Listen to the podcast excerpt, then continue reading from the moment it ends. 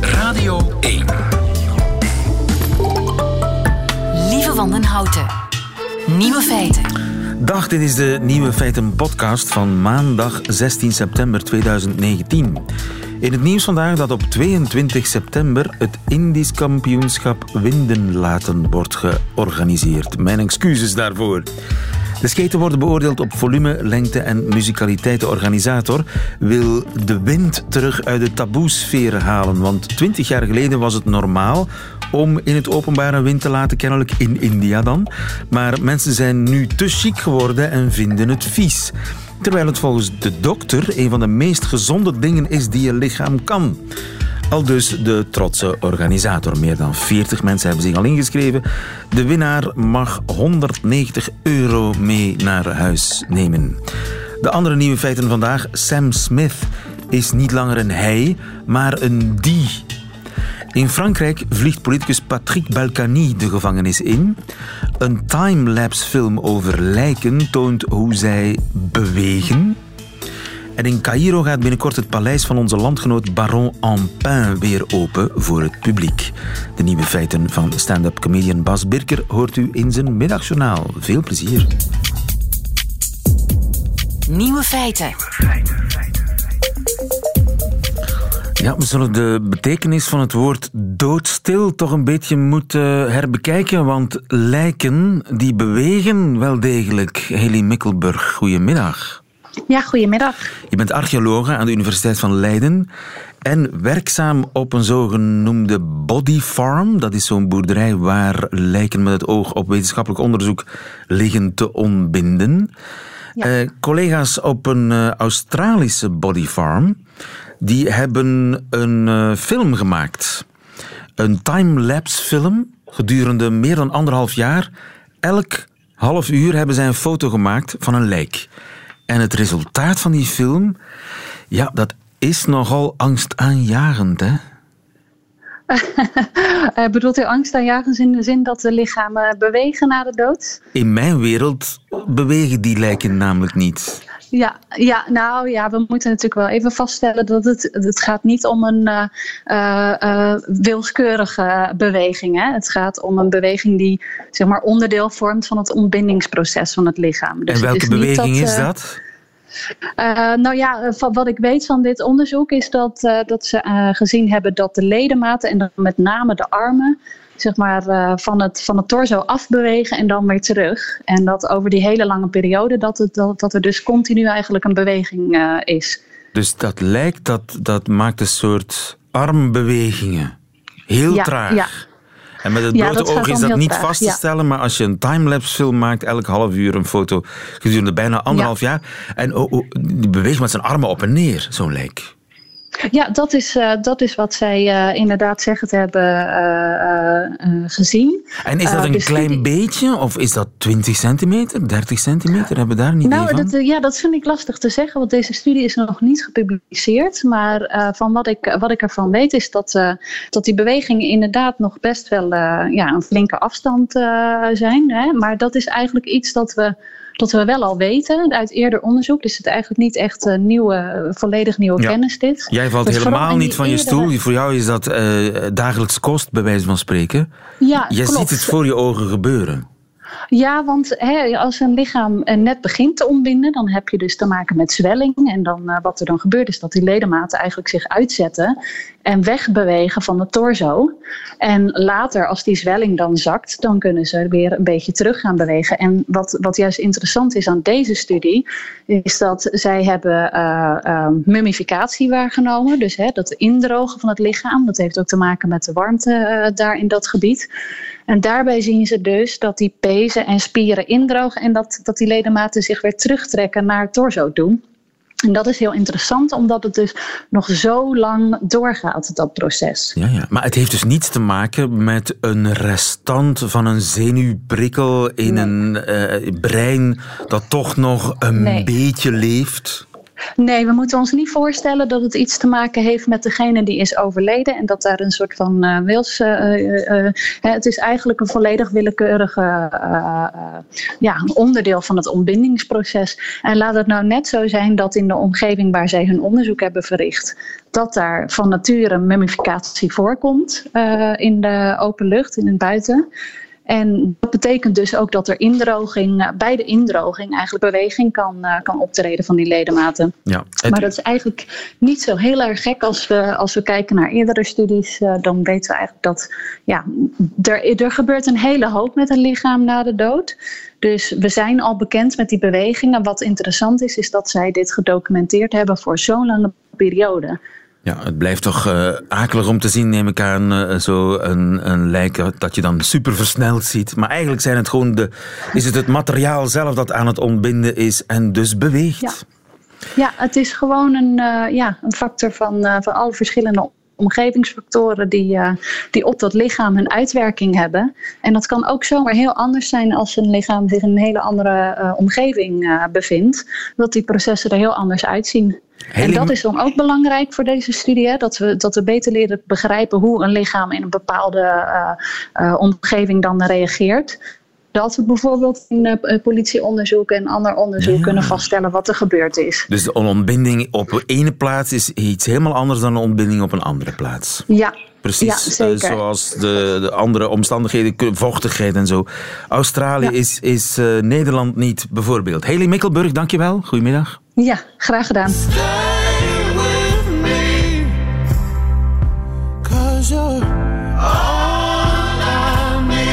Sam Smith, u kent hem natuurlijk en ik mag eigenlijk niet hem meer zeggen, want Sam Smith is niet langer een hij. Hij wil voortaan aangesproken worden met wij, omdat hij zich uh, identificeert als non-binair. Maar ik kom al meteen in de moeilijkheden, want hoe kan ik wij in dit geval in het Nederlands vertalen? Joppe de Kampeneren, goedemiddag. Goedemiddag. Joppe, jij bent onder de douche een man, maar uh, tegen jou mag ik ook wij zeggen, mocht ik een Engelsman zijn. Dat mag inderdaad. Eh, want het uh, BBC-rapport, uh, BBC-nieuws wordt als dus gemeld. Smith said they did not feel male or female, but, en dan opende mm -hmm. aanhalingstekens, I flow somewhere in between. Dus ja. they is dan plotseling een enkelvoud geworden. Ja, klopt. Dat is de Engelse, dat is de verwarring in het Engels. They is dan gewoon een alternatief voor he or she, maar dan in het enkelvoud. Mm -hmm. Maar in het Engels is dat niet zo simpel ja. of niet zo ingewikkeld, omdat die, die werkwoordvorm blijft dezelfde. Ja, klopt. Um, dus they is het, a singer. Uh, ja, Oké, okay. dat klopt. Dus, dus, dat is het Engels, dat is nog redelijk simpel. Maar wat wordt dat nu in het Nederlands? Uh, in het Nederlands zou je, of gebruiken de meeste mensen eigenlijk die, of uh, als het dan verwijzend is, hen en hun. Hen. Ja, dus klopt. Hen dus is een zanger. Voor... Uh, nee, die is een zanger. Oké. Okay. En wanneer zeg je dan hen? Ja, en dan... Hen is bijvoorbeeld... Sam Smith heeft hun voornaamwoorden aangepast. Oké, okay, hun... Dat is hun, maar wanneer dan hen? Um, ja, ik zag hem op straat. En wanneer zeg ik dan die? Ik zag die op straat, dat is het niet. Ah ja, ja. Um, ja, ja, ik zag hem op straat. Ja, ja, hem, ja, ja. ja. Dus hij die wordt die, Sam hem Smith, wordt. Die... Wat? Het is verschrikkelijk ingewikkeld, hè? Joppe? Uh, nee, valt best wel mee hoor. Het is eigenlijk niet zo heel ingewikkeld. Het is gewoon eigenlijk een beetje een kwestie van nu, denk ik, gewoon maken met, um, met de materie en uh, vragen en, en, en, vragen stellen aan ja, ja. mensen die zich non-binair uh, identificeren. En ja, een beetje moeite doen natuurlijk ook. Ja, ja. Dus daar komt die, die heeft besloten Mm -hmm. En het is van hen, met een N. Ja, klopt. Het is hun pullover. De pullover is van hen. En die heeft besloten. Dus die, Ja. hen, hun. Ja, klopt. Dus in plaats van. Eh, ik zal even de, de site van transgenderinfo.bij halen. Ja. Dan kan ik u heel duidelijk zeggen hoe het beetje in elkaar zit. De huidige binaire voornaamwoorden hij, zij worden dan vervangen door die. Hem, haar vervangen door hen. En zijn, haar door hun. Niet zo heel moeilijk eigenlijk. niet zo heel moeilijk. En eh, hoe zit dat bij jou persoonlijk? Eh, jij gaat al een tijdje als binair door het leven. Ehm, ik ben zelf comfortabel met eigenlijk eh, hij, hem, maar ook met die, hun. Ehm, voor mij maakt het niet zo heel veel uit. ehm, omdat ik mij je bent rekkelijk. Niet... Ik ben wat? Je bent zelfs daar rekkelijk in. Sorry, dat laatste heb ik niet begrepen. Het mij. Het was een flauwe grap. Joppe, dus ik, ik zei dat je daar heel soepel in bent. Ja, ik ben daar best wel soepel in. Gewoon omdat ik... ja, ik heb niet echt een, een dysforisch gevoel wanneer ik word aangesproken met hij en hem. En mijn omgeving en ik zelf vind het ook. Het is ook een deel uit gemak.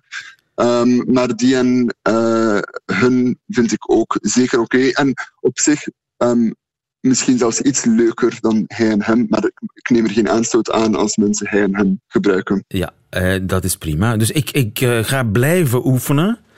En het, is, het is even wennen in het begin, maar het komt helemaal goed. Oké. Eh. Ehm, ik, wil- Ja, ja, ik wil nog gewoon heel even... ehm, de groeten doen. Nee toch? Nee, helemaal niet. Nee, iets zeggen rond een eh, artikel dat ik gelezen had over ehm, Sam Smith, die eh, dan effectief eh, de, zijn, of hun eh, voornaamwoorden aanpast. Het is gewoon een kwestie van effectief gewoon een beetje moeite doen en een beetje opzoekwerk te doen. Want bijvoorbeeld in de standaard wordt er eigenlijk de hele tijd verkeerd naar hen eh, verwezen. Ehm, en Je hebt het nu over een artikel de- in de standaard dat eh, niet helemaal de regels al eh, heeft begrepen. Ja, basically. ehm, er is volgens mij gewoon geen opzoekwerk gedaan naar het feit dat daar die zou moeten gebruikt worden, want de auteur gebruikt de hele tijd hen en dan op het einde zelfs zijn muziek. Ehm, dus het is gewoon zo'n beetje um, goh, hemeltergend dat, eh, dat je ziet dat zelfs in artikels die daarover gaan, ehm, mensen precies alle moeite doen om het zo ingewikkeld mogelijk te doen uitschijnen, terwijl het allemaal niet zo heel moeilijk is. En eh, het gewoon gaat over een beetje aanpassen, een beetje gewenning en een beetje moeite doen. Ehm, dus ik wou dat gewoon nog eh, even meegeven. En Waarvoor dank, Joppe, Joppe de Kampeneer. Ja. Waarvoor dank. Eh, gun ons een beetje Graag tijd. Eh, het gaat allemaal vrij snel. Maar eigenlijk in principe is het simpel. En je hebt het heel goed uitgelegd. Dank je wel daarvoor. Nieuwe feiten. Coucou de France. Met Alex Visorek. Aha, waarover praten ze in Parijs? Dat horen we elke maandagmiddag van Alex Visorek, mon cher collègue, bij eh, Radio France. Coucou Alex. Coucou mon cher ami van de VRT. Goedemiddag lieven. Als je deze week één naam moet herinneren uit de Franse actualiteit, dan is het die van Balkany. Help mij even, wie is Balkany? Ja. Een koppel, Patrick en Isabelle, rechtse politici, dat al 30 jaar aan het bestuur van Levallois-Perret, een chique buurtgemeente van Parijs, is. Uh, hij is burgemeester, le maire, en zij zijn eerste adjoint. Patrick Balkany, 71 jaar, is een bekende figuur in gans Frankrijk, 20 jaar Kamerlid, en met zijn pak en sigaar is hij zelfs een soort cliché van de rijke politicus. Hij is ook een goede vriend van Nicolas Sarkozy. En een van de dingen die hij gemeenschappelijk heeft met Sarkozy is veel problemen hebben met het gerecht. In de cv van de Balkanis vind je ook heel veel ervaring in fraude, witwassen en fiscale ontwijkingen. En het gaat dan niet om kleine bedragen, het gaat om miljoenen luxueuze villa's enzovoort. Ik had er een paar maanden geleden over gesproken, want uiteindelijk was er een proces.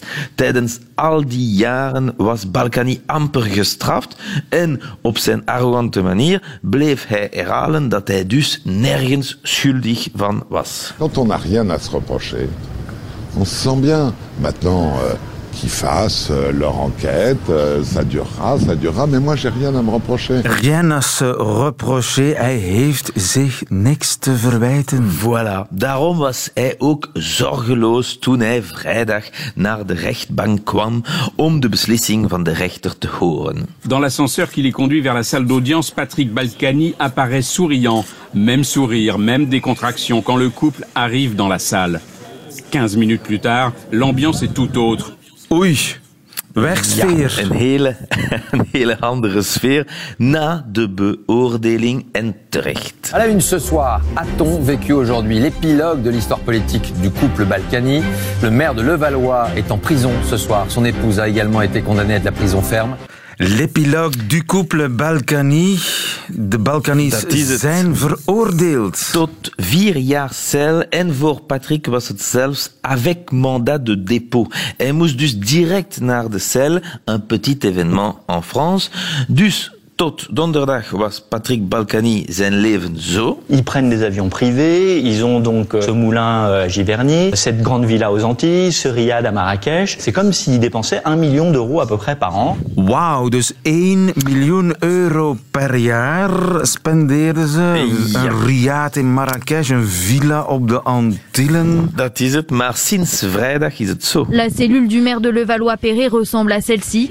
Elle mesure 9 mètres carrés. C'est l'une comme les autres, avec le, le même équipement, euh, frigo, plaque chauffante, euh, téléphone et douche euh, en cellule. 9 vierkante meter heeft hij nog.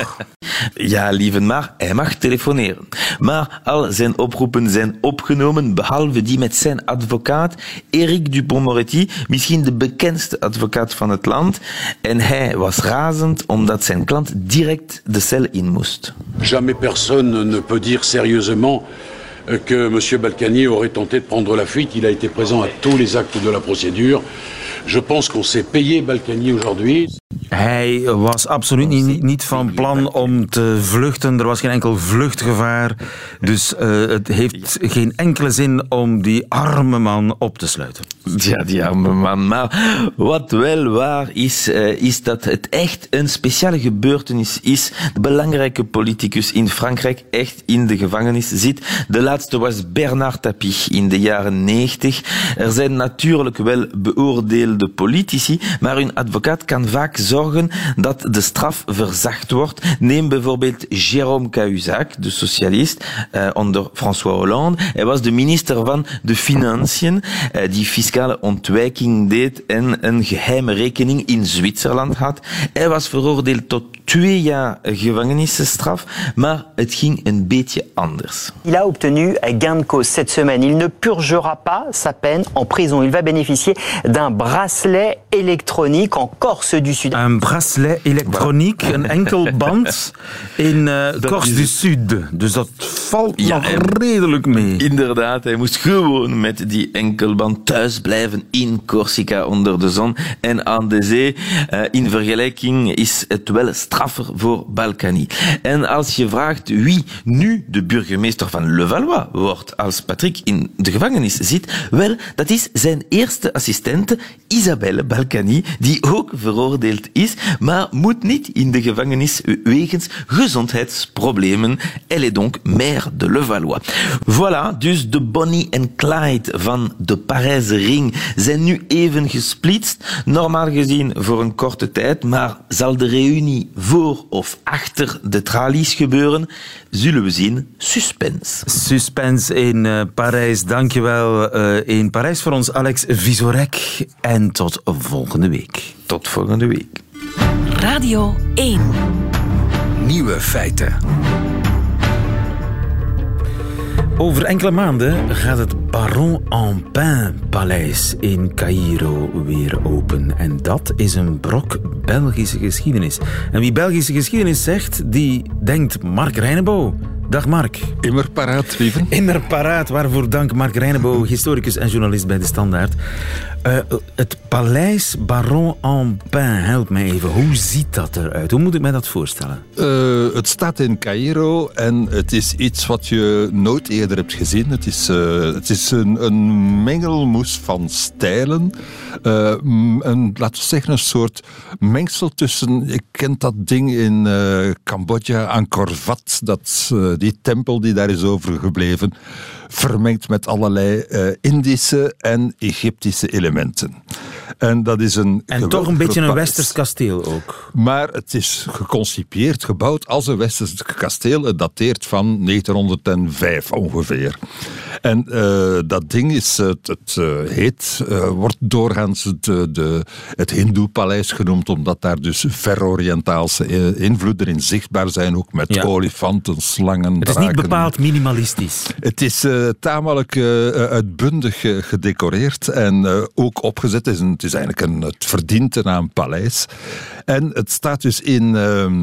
Ehm, Cairo, hoofdstad van Egypte. Maar het is Belgisch. Maar het is, het heet eigenlijk het Paleis Ampin. En Ampin is een Belgische ondernemer. Het is dus een, een van die vele, uh, laten we zeggen, internationale avonturen die België ondernomen heeft. En dat ding staat er nog altijd. En Ampin is een grote naam in de, eigenlijk de industriële geschiedenis van, van België. In die zin dat hij, dat is de man die uh, op grote schaal uh, spoorwegen heeft aangelegd, trams heeft aangelegd, maar ook uh, steenkoolmijnen had, banken, enfin, een heel economisch imperium.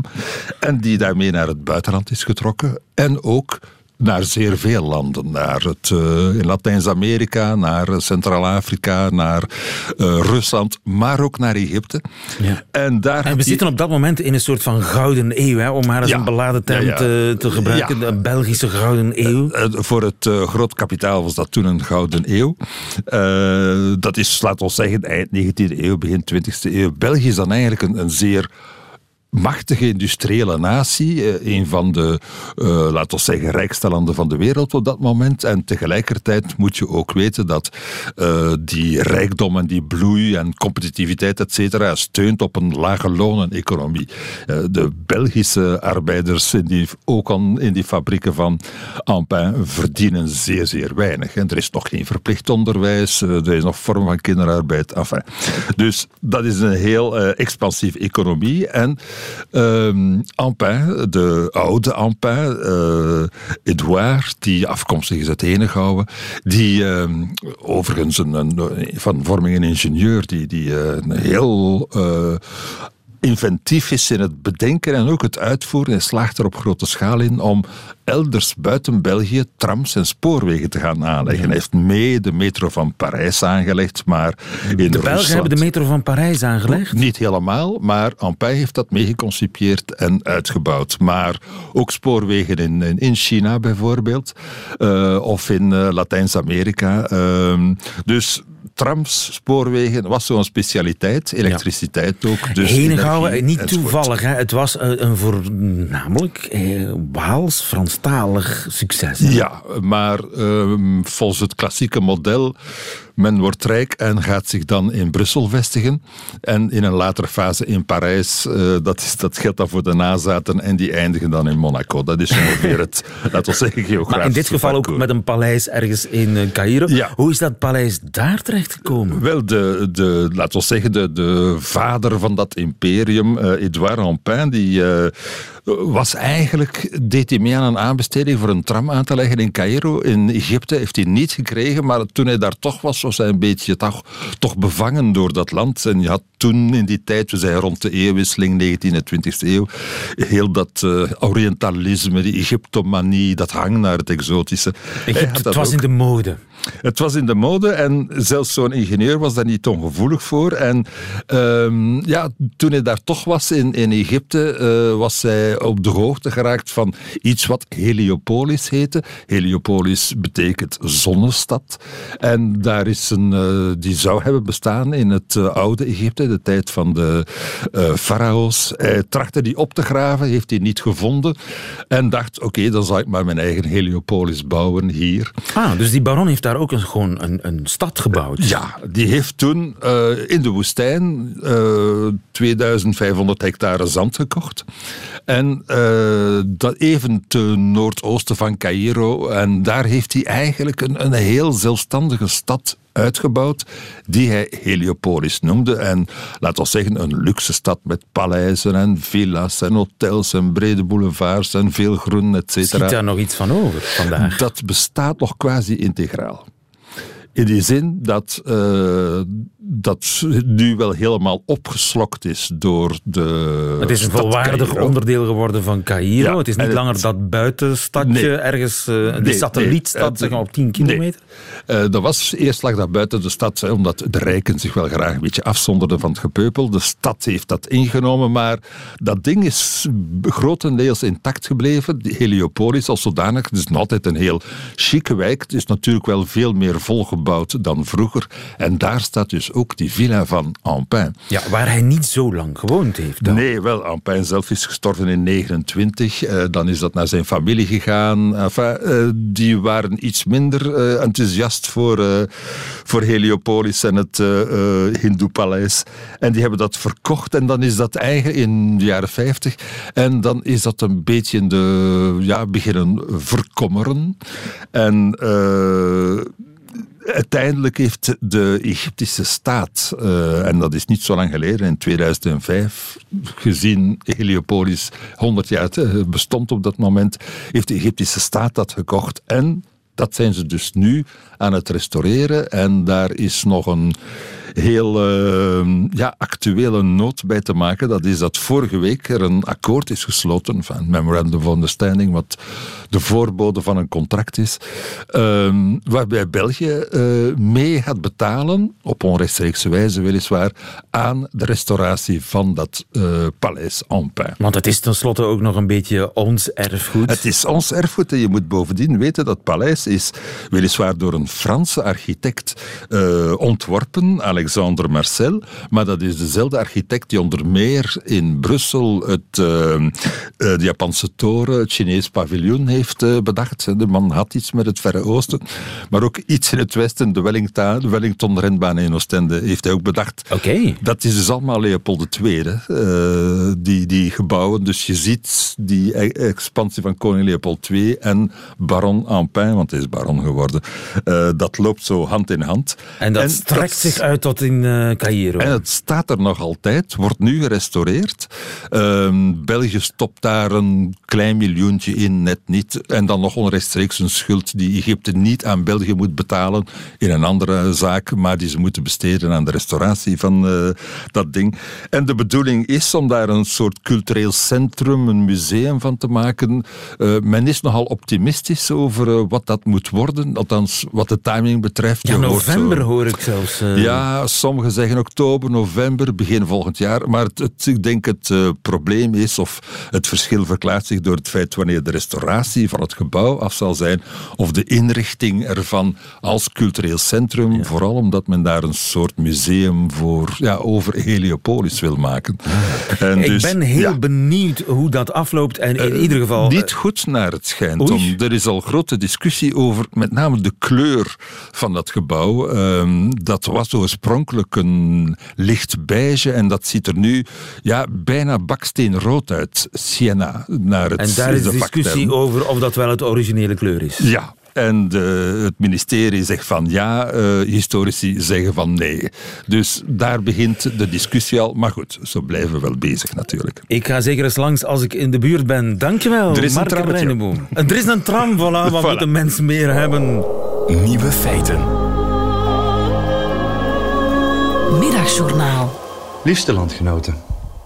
Is het homohuwelijk nog te redden? Dat hoorde ik Friedele Sage gisteren net na 12 zeggen op deze zender.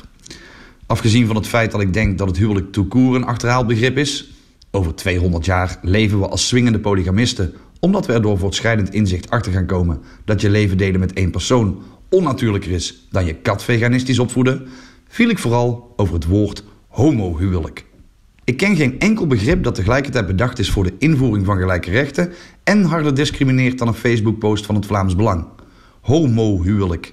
Ik begrijp dat we het zo noemen, zolang het in een land nog niet is ingevoerd, maar zodra iedereen met elkaar mag trouwen, heet het gewoon een huwelijk volgens mij.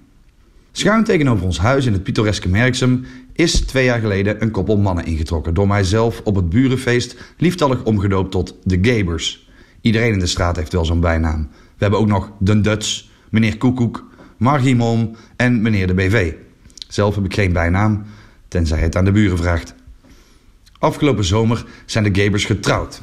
Ik was op vakantie en daarom was ik geen getuige van het godsvermogen dat werd uitgegeven aan bloemen, DJ's en grootkeukenvoedsel.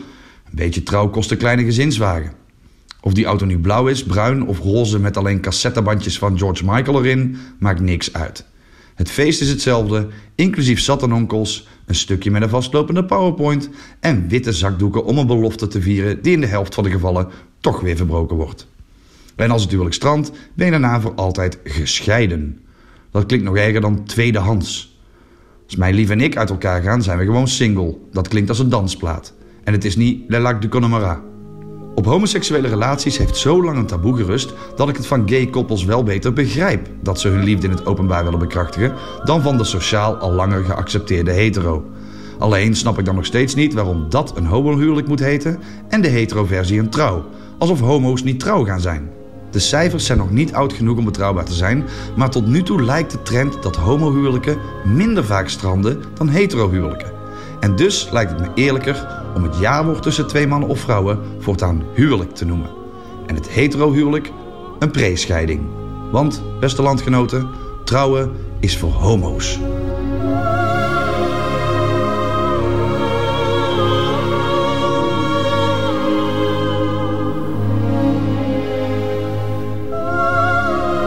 Het middagjournaal met Bas Birker. Einde van deze podcast. Hoort u liever de volledige uitzending met muziek erbij? Dan kunt u terecht op onze website of op onze app. En op de site vindt u natuurlijk nog veel meer leuke podcasts. Tot volgende keer.